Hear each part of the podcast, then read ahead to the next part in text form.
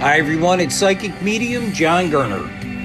Welcome to our podcast, Spirit in the Sky. Today we have a great show with our special guest, John Toth. John's son passed, and he found a way to communicate with him through table tipping. What is it? Stay tuned and find out all about it. Thanks for tuning in, and sit back and enjoy the show.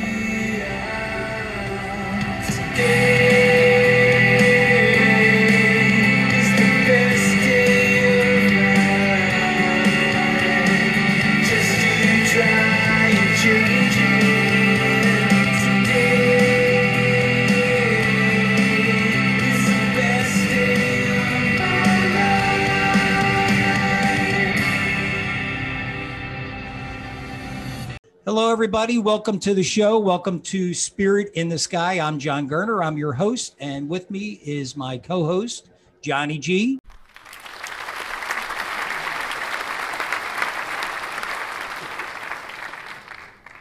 Hey, everybody. How's it going? There he is. He's ready. He's ready for another show. But how about that last show? That was great, wasn't it? That show was fantastic. Craig was great. Yeah. Craig's a great guy.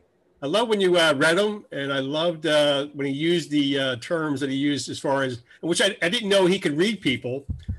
Yeah, and, actually, I didn't know that when I invited him. I was very amazed. I had no idea.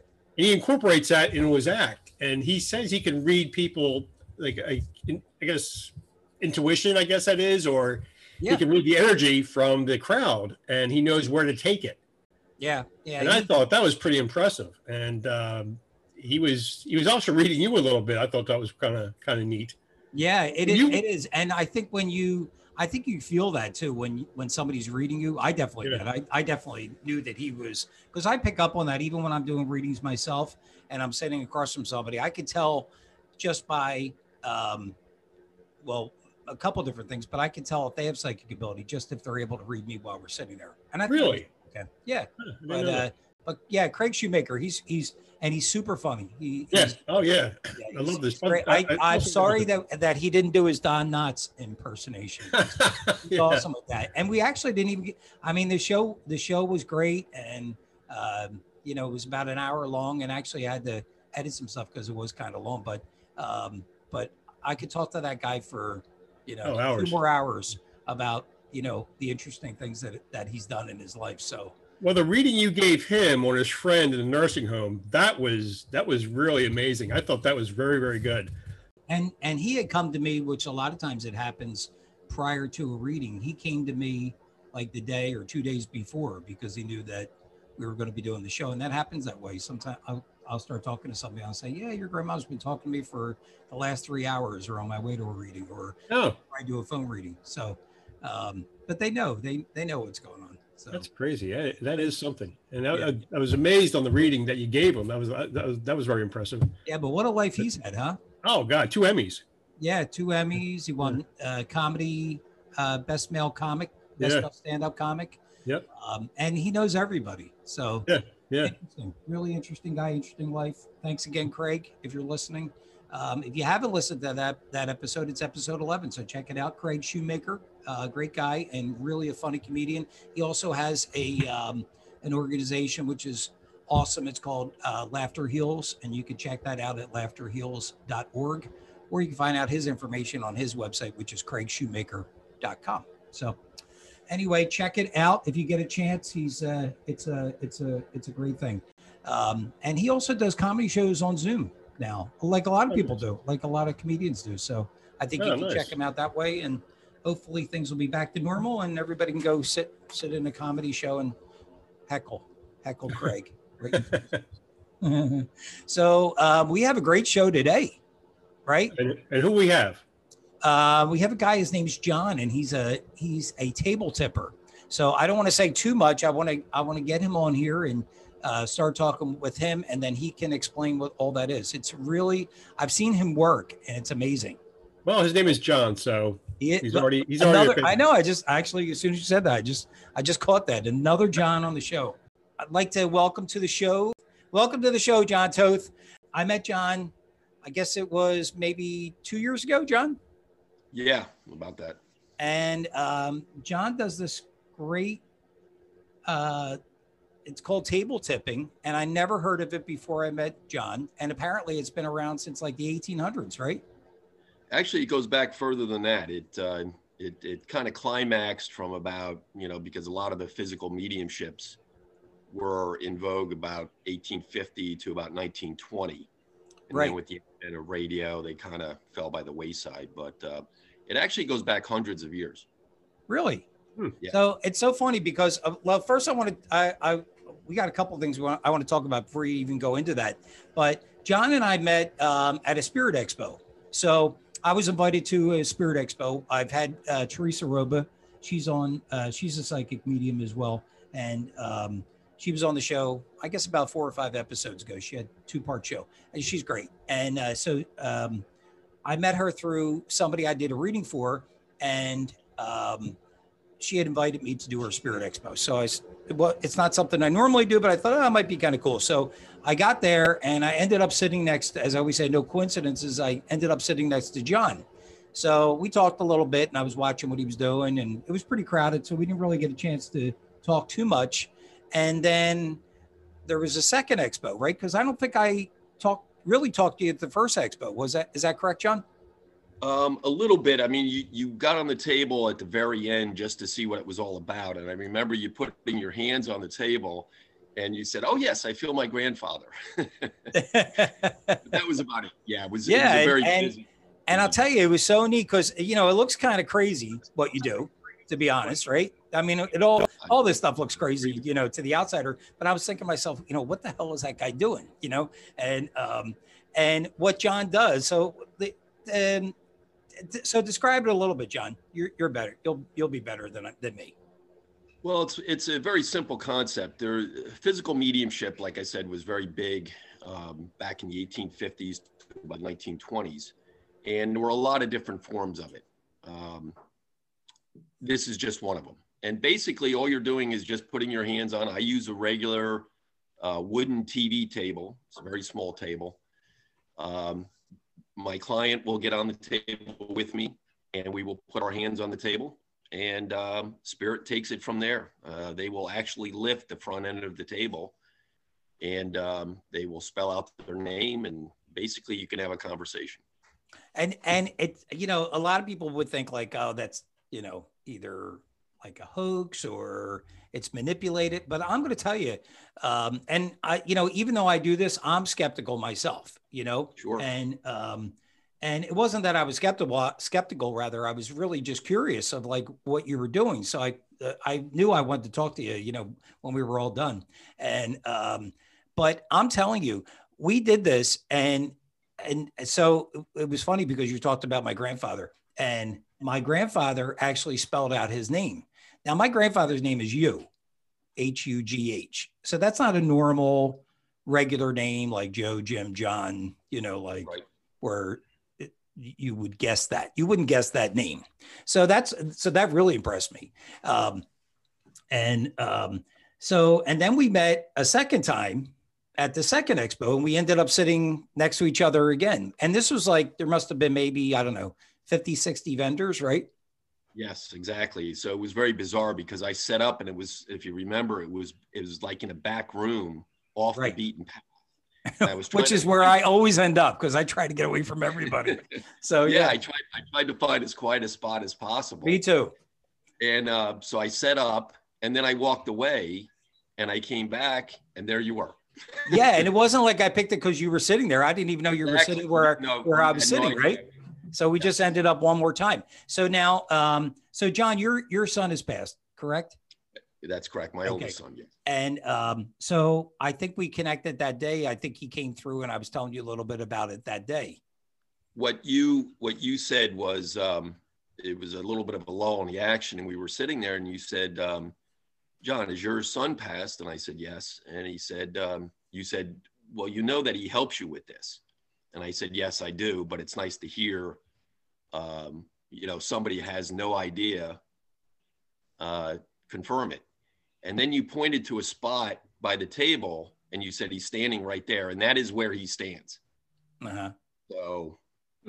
And so you have a lot of ability yourself. I mean, this stuff yourself.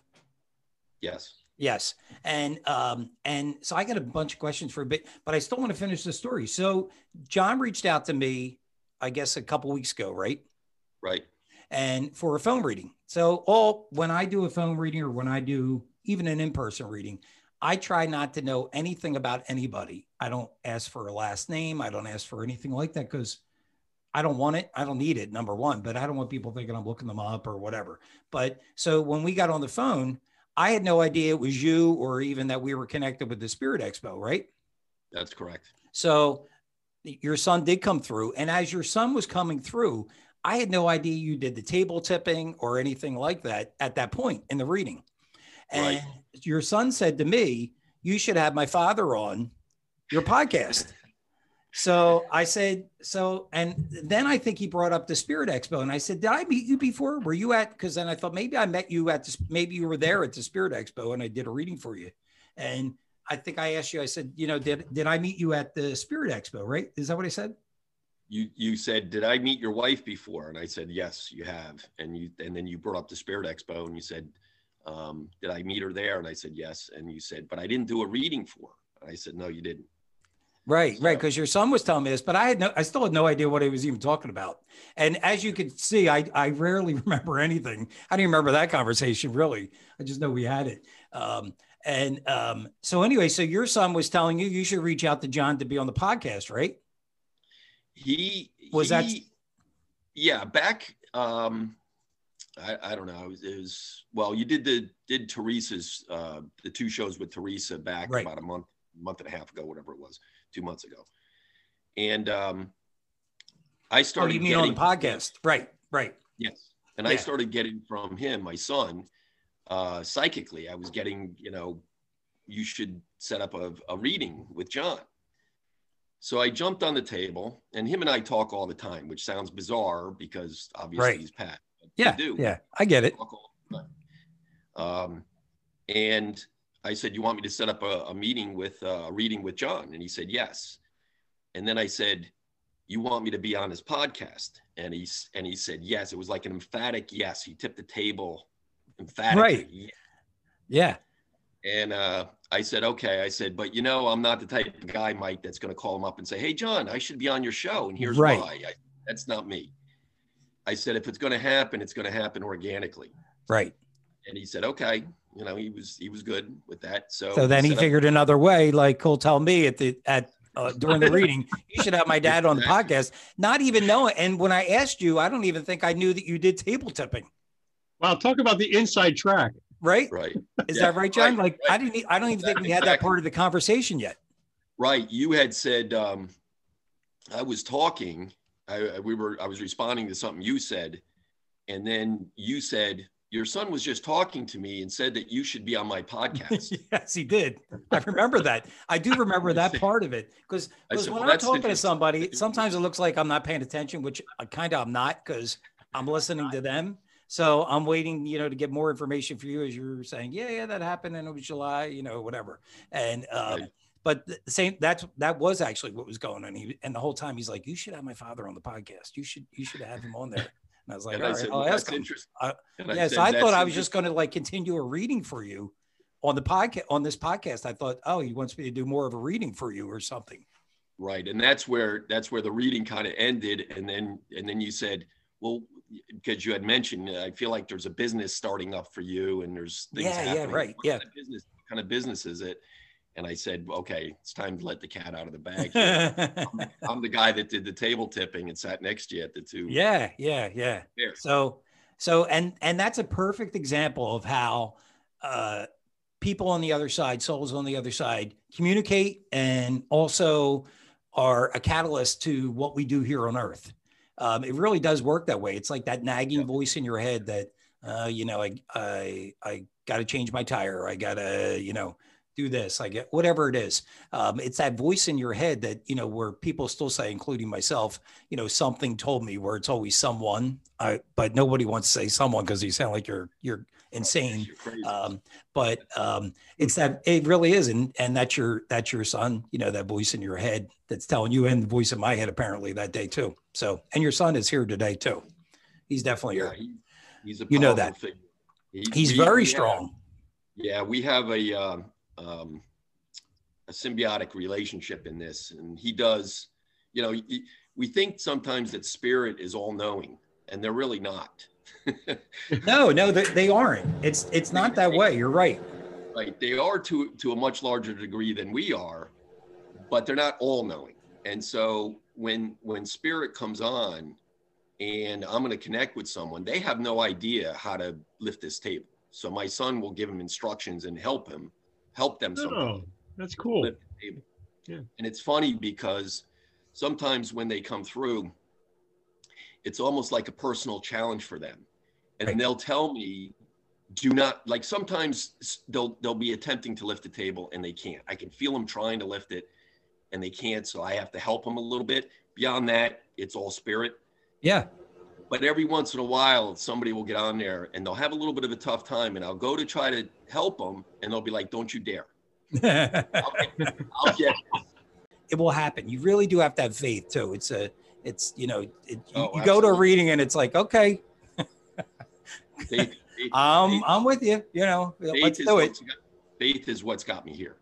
It really does. And the knowing too, that not only that they're, you know, they're able to communicate, but that they're okay. And especially for your son, because I'm sure that's comforting for you.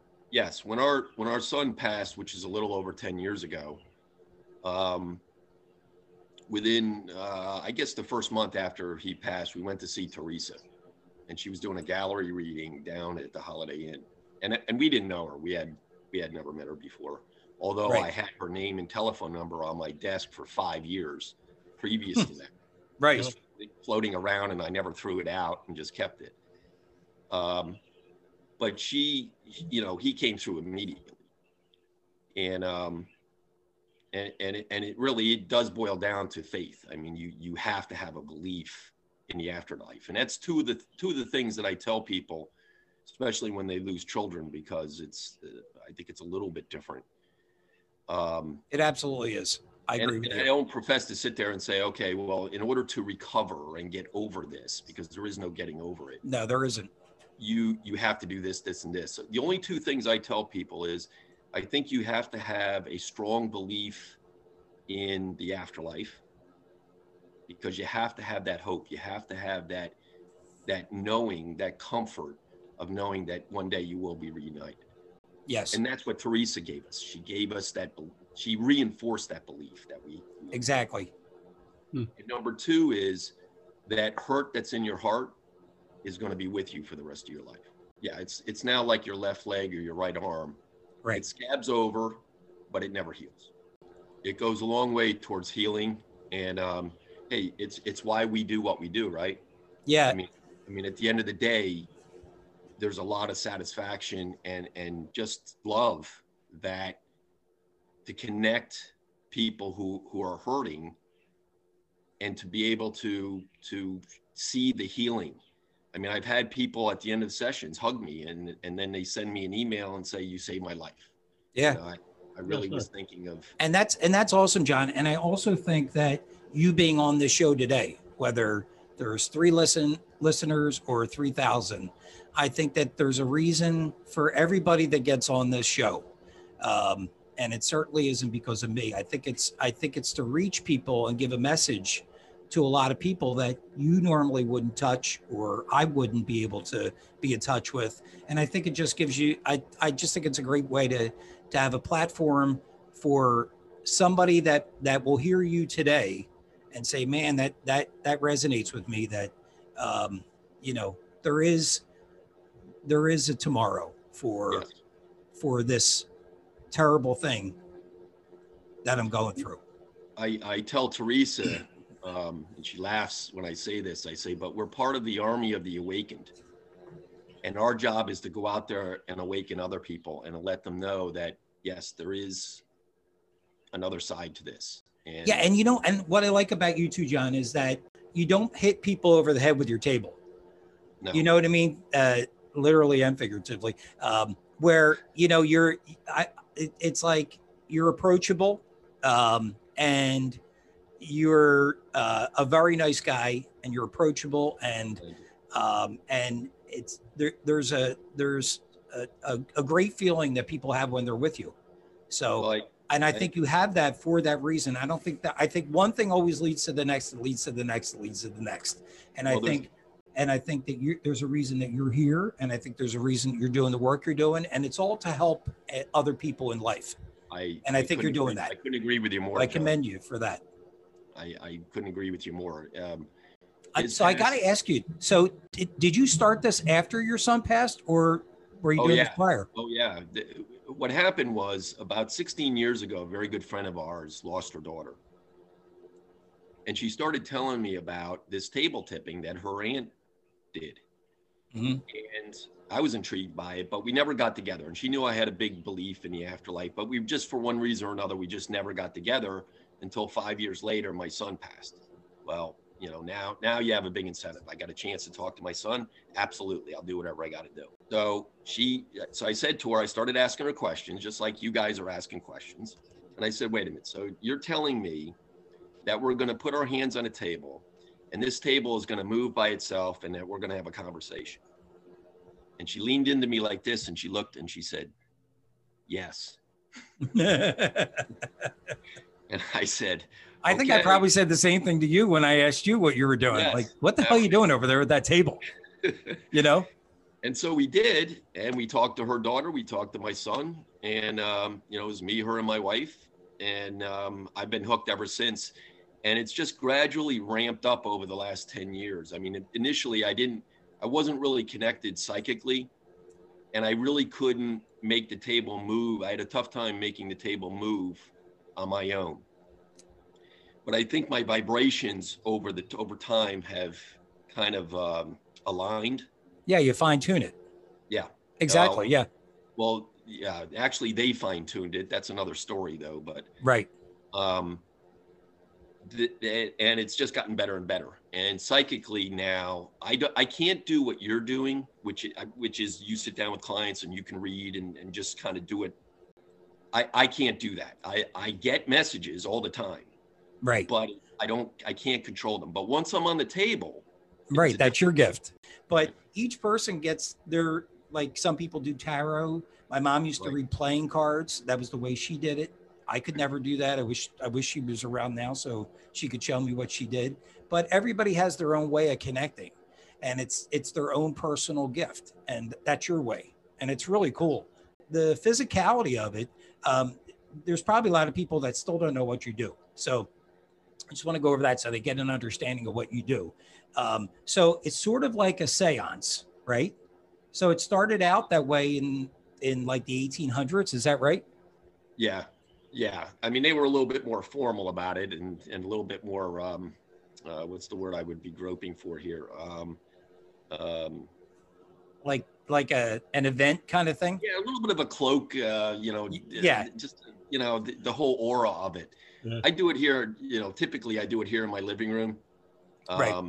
So, you know, like 20 minutes before this, I might have been watching, you know, the UConn Huskies. So it's kind of like almost like a Ouija board, because you get messages through movement, but it's not a Ouija board.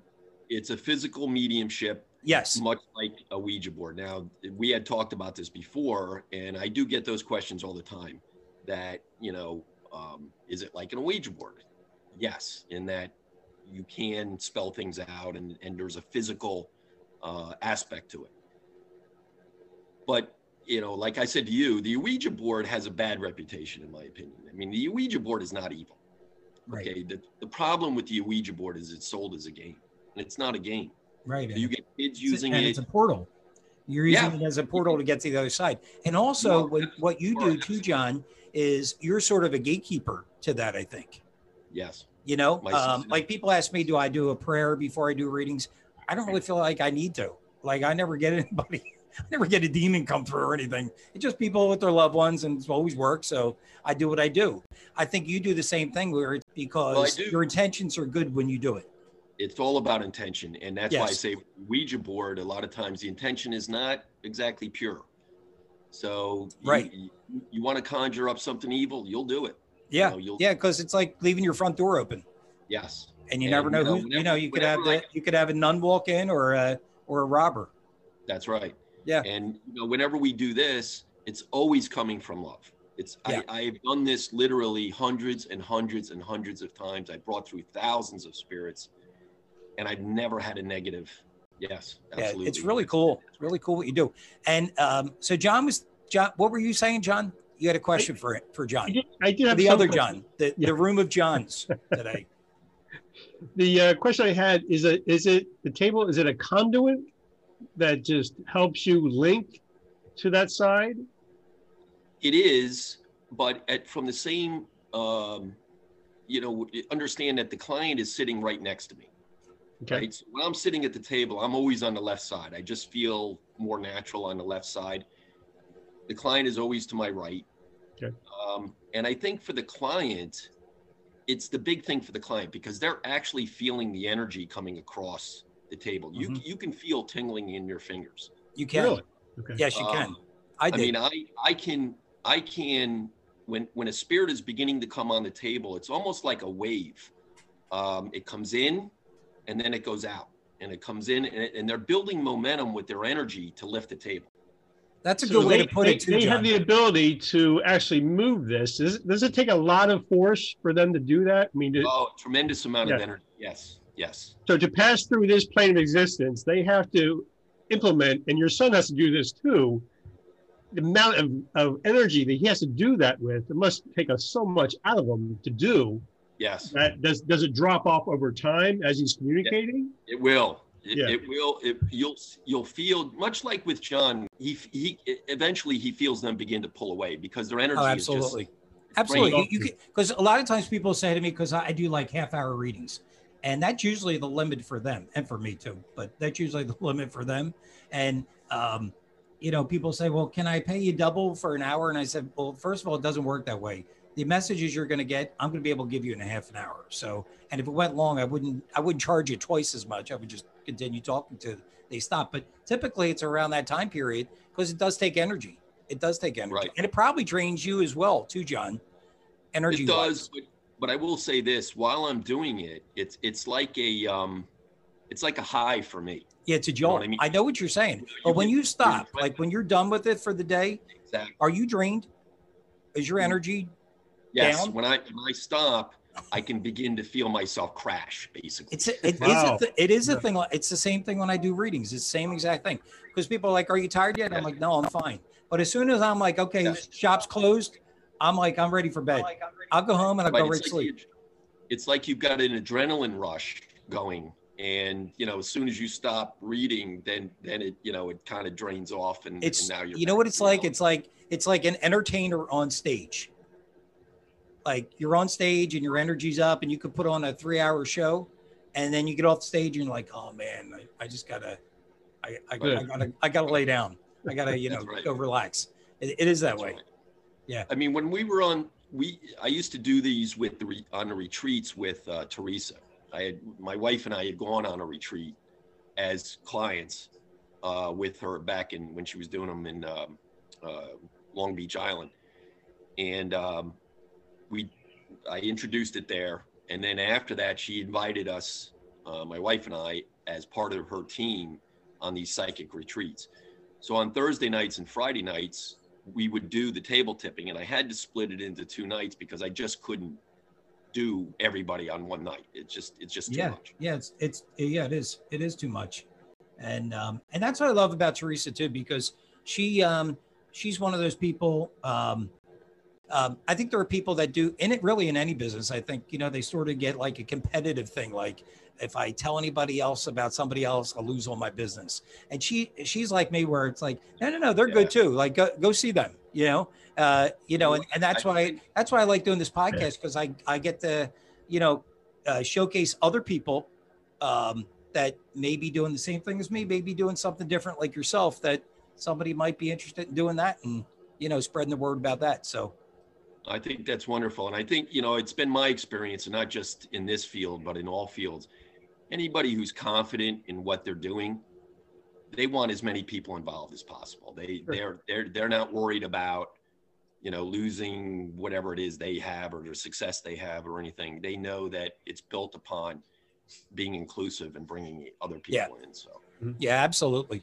So the table that you use, is that your comfort zone table, or it could be any table, or I'm just curious as far as. Well, I can't. I mean, my friend's aunt uses a card table. I mean, she can lift this. This woman's got some horsepower, and she's able to lift an actual card table.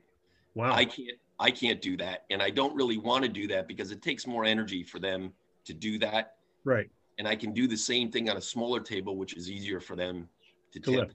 Right, right, okay. So we can get more messages in, and it's just a little different. So the table is actually tipping in one direction. Yeah, we'll be sitting. Picture yourself eating a TV dinner, right? Okay. Like an old Swanson's TV dinner or something. Right.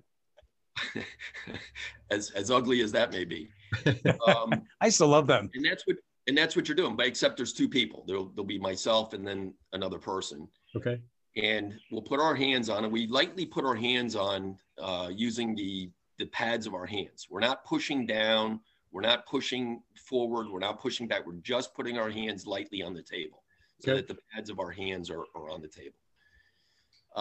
I tell the client that most times spirit can lift the table. But if I find that they're not lifting it or having problems lifting it, I'll lift it for them, but I'll tell the client that. I'll tell, we're going to lift the table now, but from this point on, it's all them.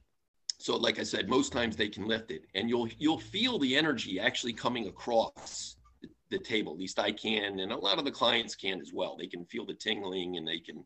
Is it a vibration? You really can. Is it a vibration, or is it temperature, or is it? It could be both, because I've had clients say to me, "Boy, my hands are really getting warm." Oh. You know? Cool. But you tend to get a tingling, let's say your hand was asleep. Yeah.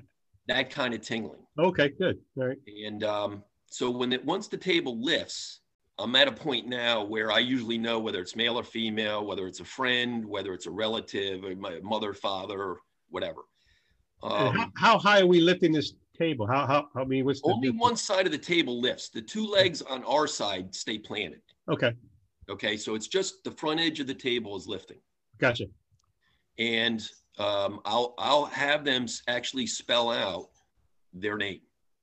Okay, so they'll tip the table corresponding to a letter in the alphabet. So they'll go A, B, C, D, E, F, and they'll stop at a letter, and they'll spell their name. Yeah, they do. They did. I mean, it did work that way. So when they stop at a letter, that's when the table lifts. The table is lifted. Yeah. What happens is once it's lifted, then they'll go back and they'll lift it again. Go back, lift it again. Wow. There'll be an extra movement, John, on the table to indicate to stop at that letter. So if they're spelling out your name, you go through the alphabet, you get the J, and then it will move. And then he'll start the alphabet over again. I'll say A, B, C, D. And that'll get the O, and it will move. And then it's like, okay, J, O. I'll say next letter. And then if he gets it wrong, he can say yes or no, and then they can move it with. Yes, you have it right, or no, you have it wrong, right? Gotcha. Is that right? Did you do that, John? That's correct. Yeah. And the big thing for the client is that they're part of the process. So I think from a, and I'm not sitting here saying it's better or worse than just connecting psychically. It's just different. And they're part of the process. And I think to a degree, it can be a little bit more emotional for them because they're feeling the energy of their loved one. And so when that table tips, I mean, some of the things that they do is they'll tip the table into you, like pretty hard. I mean, you feel it. And that's a they're giving you a hug. Oh, okay. Oh, nice. If you, during the course of the conversation, you remember a time that was funny, a memory that was funny, the table will go back and forth very quickly. And that's them laughing. That's awesome. Okay. Yeah. So there are little things that they do. I try to tell clients that try to phrase your questions in the form of a yes or no, because it just makes it easier for them to answer. And there's a limited amount of energy to do that too. So you don't want to waste it on spelling out the word encyclopedia. That's right. And that's one of the things with the development of my psychic abilities is I can circumvent a lot. I don't have to have them spell out a lot of times. A lot of times I already know what they're going to spell before they even spell it, but I do it for the client. Yeah, because it's neat to see as a client that you're actually getting those the way you're getting it. Because it's just like you said, it's a whole different way than if they would see somebody like me or somebody that reads tea leaves or does tarot. They're all tools, and And it's just a way to communicate. It's like some people will use, you know, still write a letter with a pen. Some people use an email. Some people text or call. It's just a way to communicate.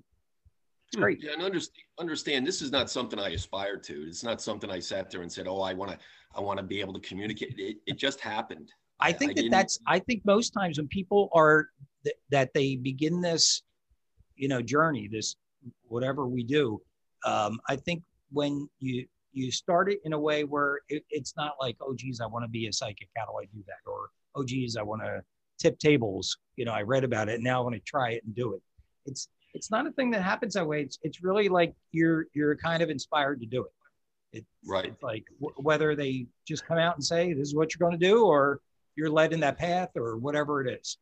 Well, you know, people say to me, and I'm sure you get this too, John, is they say, well, doesn't it freak you out when, you know, this happens or that happens? And I said, no, it really doesn't. I said, because I know that it's all coming from a good place. Yeah. And I said, you know, this is where I'm going. This is my path. I'm 61 years old. Right. Most guys my age are thinking about, you know, where am I going to retire to? And, you know, where am I going to get that house in Florida? Yeah. Where am I going to go play my 18 holes? What's the next course? And you know, God put you on a journey, you know, and you're on it. You know, it's we have free will, but boy, I'll tell you, if you want you to do something, I think you do end up doing it one way or another. I do have a couple stories I would love to tell you if we have time. A couple stories. We had mentioned Teresa Roba before, and you know, over the 10 years, my wife and I have become very good friends with her and her husband Drew and their daughter Elisa, and you know, the rest of their family. And when we first met them, it was about 30 days after Mike passed. We went to a gallery reading. Mike came through, and at the break, I walked up and I said, Teresa, I introduced myself and I said, you know, is it unusual for somebody who's just passed 30 days previous to come through this strong? And she said, well, John, let me say this. She said, if the bus full of souls needed to get from point A to point B, your son would be driving the bus. And she made a motion with her hand like this that he used to do. Oh, isn't that funny? She goes, he's standing right here. She goes, I wouldn't be surprised if you and him were brothers in a previous life. And I said, wow, okay. I never really thought about reincarnation. I didn't dismiss it, but I just never really thought about it. Never gave it much. So that got me thinking. So I started doing some research and I wanted to do a past life regression. And she does past life regression. So I called her up, and for one reason or another, two or three months went by. We just couldn't get it set up to where I could get to her. Well, then she started calling me and saying, John, we got to do this past life regression because they're telling me we got to do it. Right. I said, okay, let's do it. Mike was telling her, right? Well, it wasn't Mike. It was actually, I don't know who it was beyond that, but it was more than Mike. It was like some, you know, like her spirit guides and all that were telling her. And so we got together at her house and she put me deep. I mean, I was so relaxed. I didn't even want to lift my hand. It was like such an effort. And if you've ever had that done, you still have clarity of mind. You still know what's going on, but you're just in such a deep, relaxed state that you don't even want to move. Right. So she's taking me through, and she does a technique that was perfected by another individual, and I forget his name right now. But anyway, you walk down a corridor, you count backwards from 20, you open a door, you walk out, and then you look at your feet. And I said, okay. She brings me down the corridor. I go out, and she goes, look at your feet. I said, okay, I'm barefoot, and I'm African-American. And she says, okay, well, let's take you through. We go through the whole thing I could feel it, Southern Mississippi. My mother in this life was my mother in that life. My biological father in this life was my father in that life. Mike was my brother. We were very poor. I was born in 1883. I know all these specifics, right? Right. Hmm.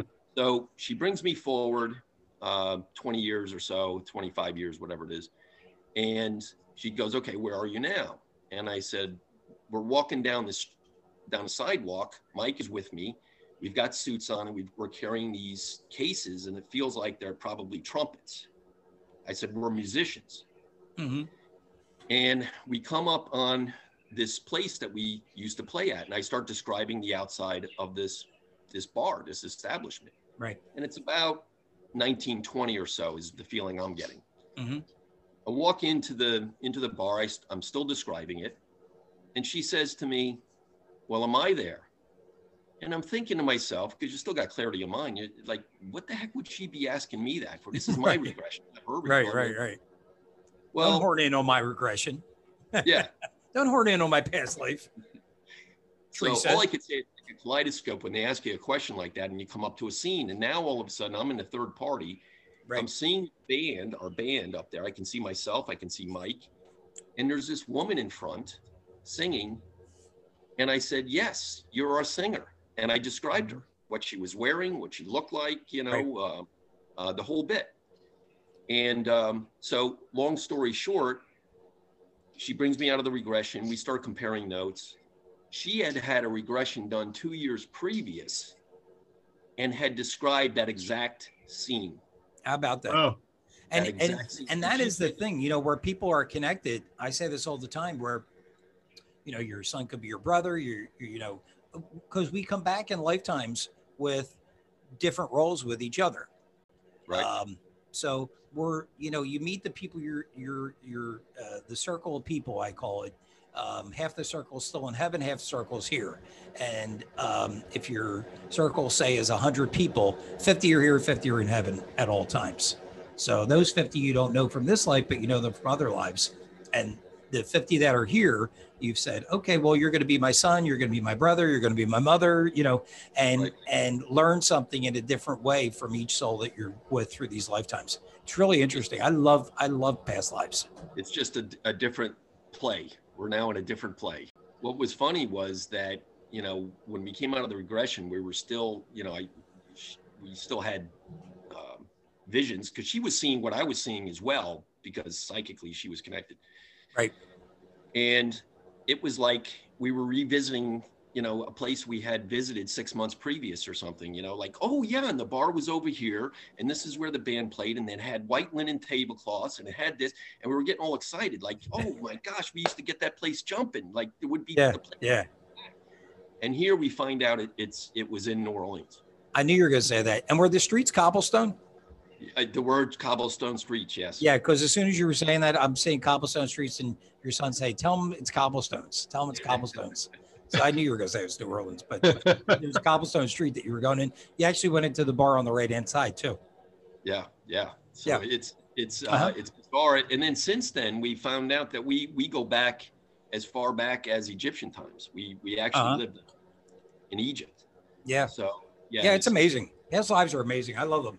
Another story, two friends of mine, like I'd said to you previous, I don't have control over when they interact with me, when the spirits interact with me and give me information. And I was sitting with one of my friends the one day, and his mother had passed. And the other friend who eventually came in on this, his grandmother had passed. So I start getting all this information. So I start relaying it to my friend whose mother had passed. And he's saying, no. I even came right out at the beginning. I said, who's Ruth? And he goes, I have no idea. And I went from there and it's like, nah, it's not really connected. And then about halfway through, it started connecting. Mm-hmm. And he's like, oh yeah, okay, that's right. And I'm like, okay, this is kind of weird. I don't know what that's all about, but sometimes you let it play out and you find out. Well, here, the first half of it was actually my other buddy's grandmother coming through. And I didn't feel two spirits. I only felt one spirit, you know? Yeah. Sometimes they overlap. Yeah. Especially if it's like two women or two grandmothers. That's what it was. Yeah, that's true. So they came through and I didn't realize it was two. Well, his grandmother's name was Ruth. I had no idea. So anyway, they heard enough and they said, you know what, let's do some table tipping. So on a Sunday morning, we got the three of us got together. We did it. The first guy sat down who had lost his mother.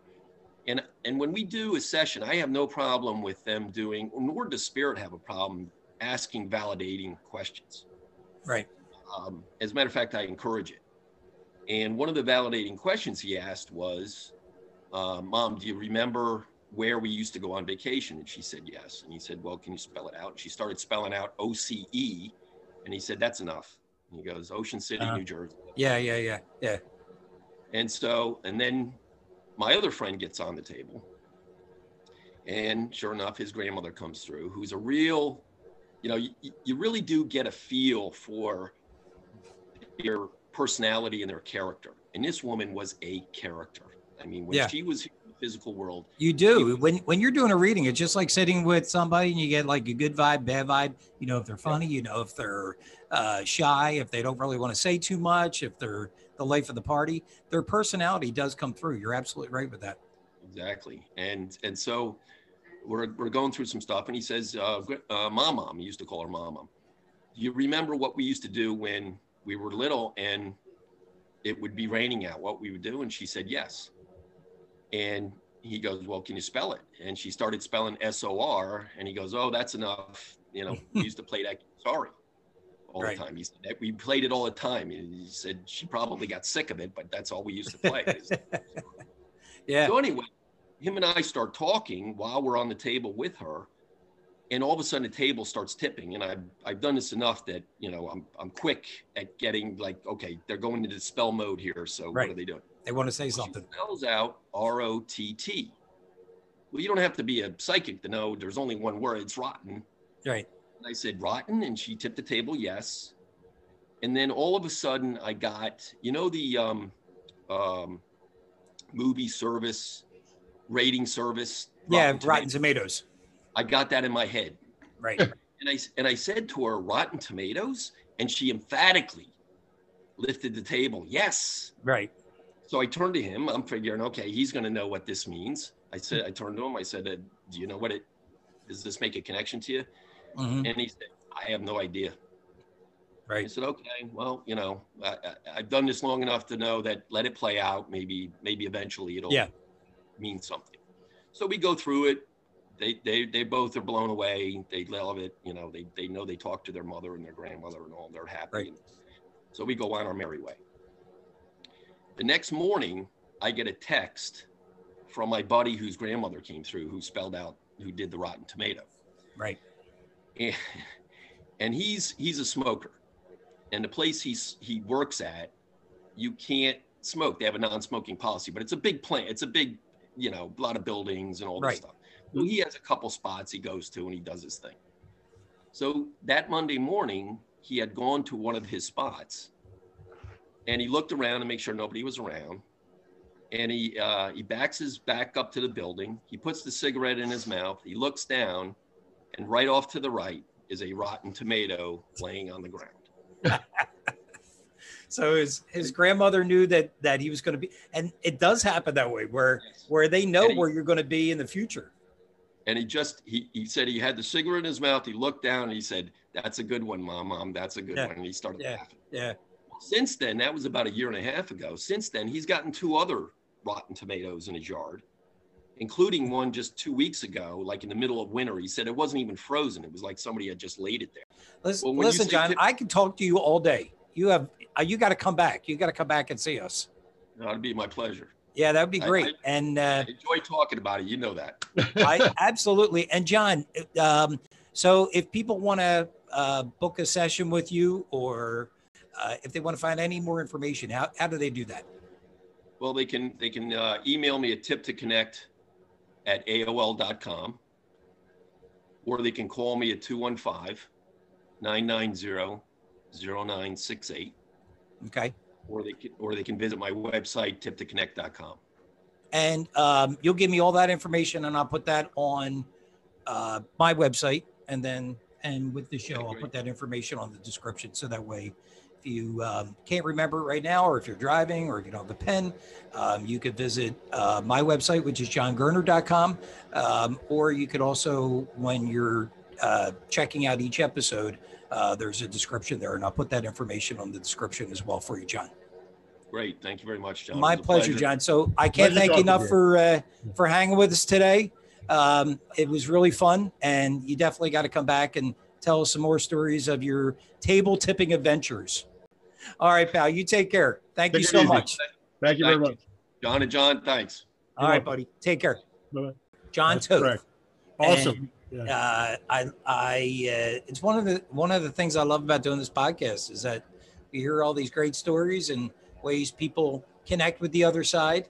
And John's a really, really nice guy, interesting guy. If you ever get a chance to tip some tables. And I was very impressed on how he can communicate with his son, like on basically on a regular basis. I think that's an awesome task to achieve. Yeah, you're not kidding. And I'm curious, and I guess you would know this, is his son spirit stronger? Because he did say when he spoke to that woman that he's driving the bus. So his spirit is a lot stronger than other spirits, or is just he's, you know, more. Here's my take on it. From my experience of doing readings, some spirits will come through stronger than others. His son does come through stronger, meaning that the messages you get are loud and clear. So there are people. I also think it has something to do with when I read people that have psychic ability. I think it's sometimes easier to read them because of the energy that they're providing as well. So I think that has something to do with it. And I'll tell you, it's very impressive when you're actually there doing it. Because like I said, when we were sitting there next to each other and I was watching, we were there for, I don't know, maybe 4 or 5 hours through this expo. And like I said, I'm watching him, do this thing. And I was like, I wonder what he's doing. I never heard of that. I thought, this looks crazy, So eventually at the end of it, I'm like, I have to find out what's going on here. And, but like you said, and like I was saying, during his reading the other day, when I did his reading, not knowing who he was or anything, his son was like really clear and emphatic that he wanted his dad on the podcast. And coincidentally, after I said that to him, he said the same thing to me. So, he comes through as a very strong spirit. There are some spirits that are quieter, like when you and I are on the other side, John, I'll probably be the louder haunter. Great. When we go haunting, and I'll be getting both of us in trouble, we'll be like before, where were the two of you? Nowhere. Yeah. You're going back. You're the reason I had to come back to this world. You are the reason. Thank you. I much appreciate it. Listen, who else would be my co-host? It had to be you. I know. I said, well, I'll go back, but he's got to come too. Jesus Christ. I need a co-host. You and Linda, you're both stuck with me. Yeah. Linda, my wife, you're both stuck with me. But but anyway, so I think we had a good show today. And thank you, John, for you're quite welcome. There. I loved it. Yes. And if anybody has a question, you can always get a hold of us over email or text, and you can get all that information on my website, johngerner.com, JONGERNER.com. We also have spiritintheskypodcast.com. That's another website. And we're on social media. We're on Twitter and Instagram. I have a personal Instagram, John Gerner, and then there's Spirit in the Sky one. So look us up, and if you want to get a hold of us. If you like the podcast, I think it's important that you subscribe. I don't know why. Do you know anything about that, John? Well, so you build up a following. Is that what it is? So we need a following. This is correct. We do need a following. Although a lot of people are tuning in, and they're texting me. They're like, I love the show. Keep doing it. So. That's great. So we'll keep doing it for a little while until we run out of topics or ideas, or John gets sick of me, or I get sick of him. Who knows? He'll probably get sick of me before that. No, it's been 40 years. Yeah. 40 years. At this point, it's like we're like an old married couple. It's like we're just stuck with each other, just waiting for the other one to go. That's it. So listen, I hope you enjoyed the show. Thank you for tuning in. We do appreciate it. And if you like the show, like I said, rate us, listen, share it on social media, share it with your friend, share it with the lady next to you at work. You don't really want to do that work. You want to listen to the podcast. So listen to that, have some fun in your life, and remember to have a great day. Thanks a lot, everybody. Bye-bye.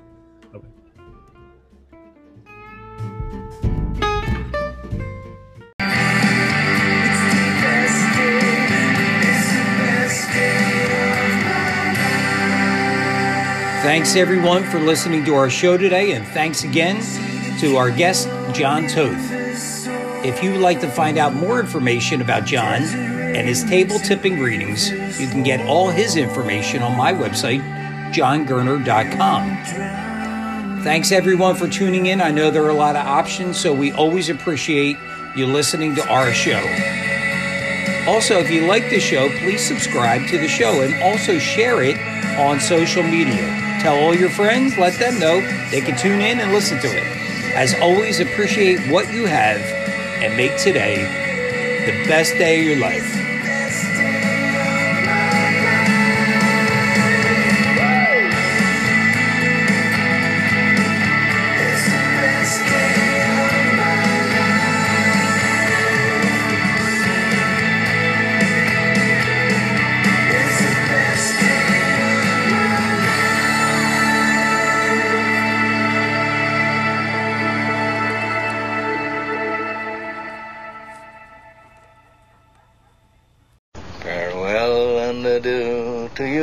Spanish ladies, farewell and adieu, you ladies of Spain.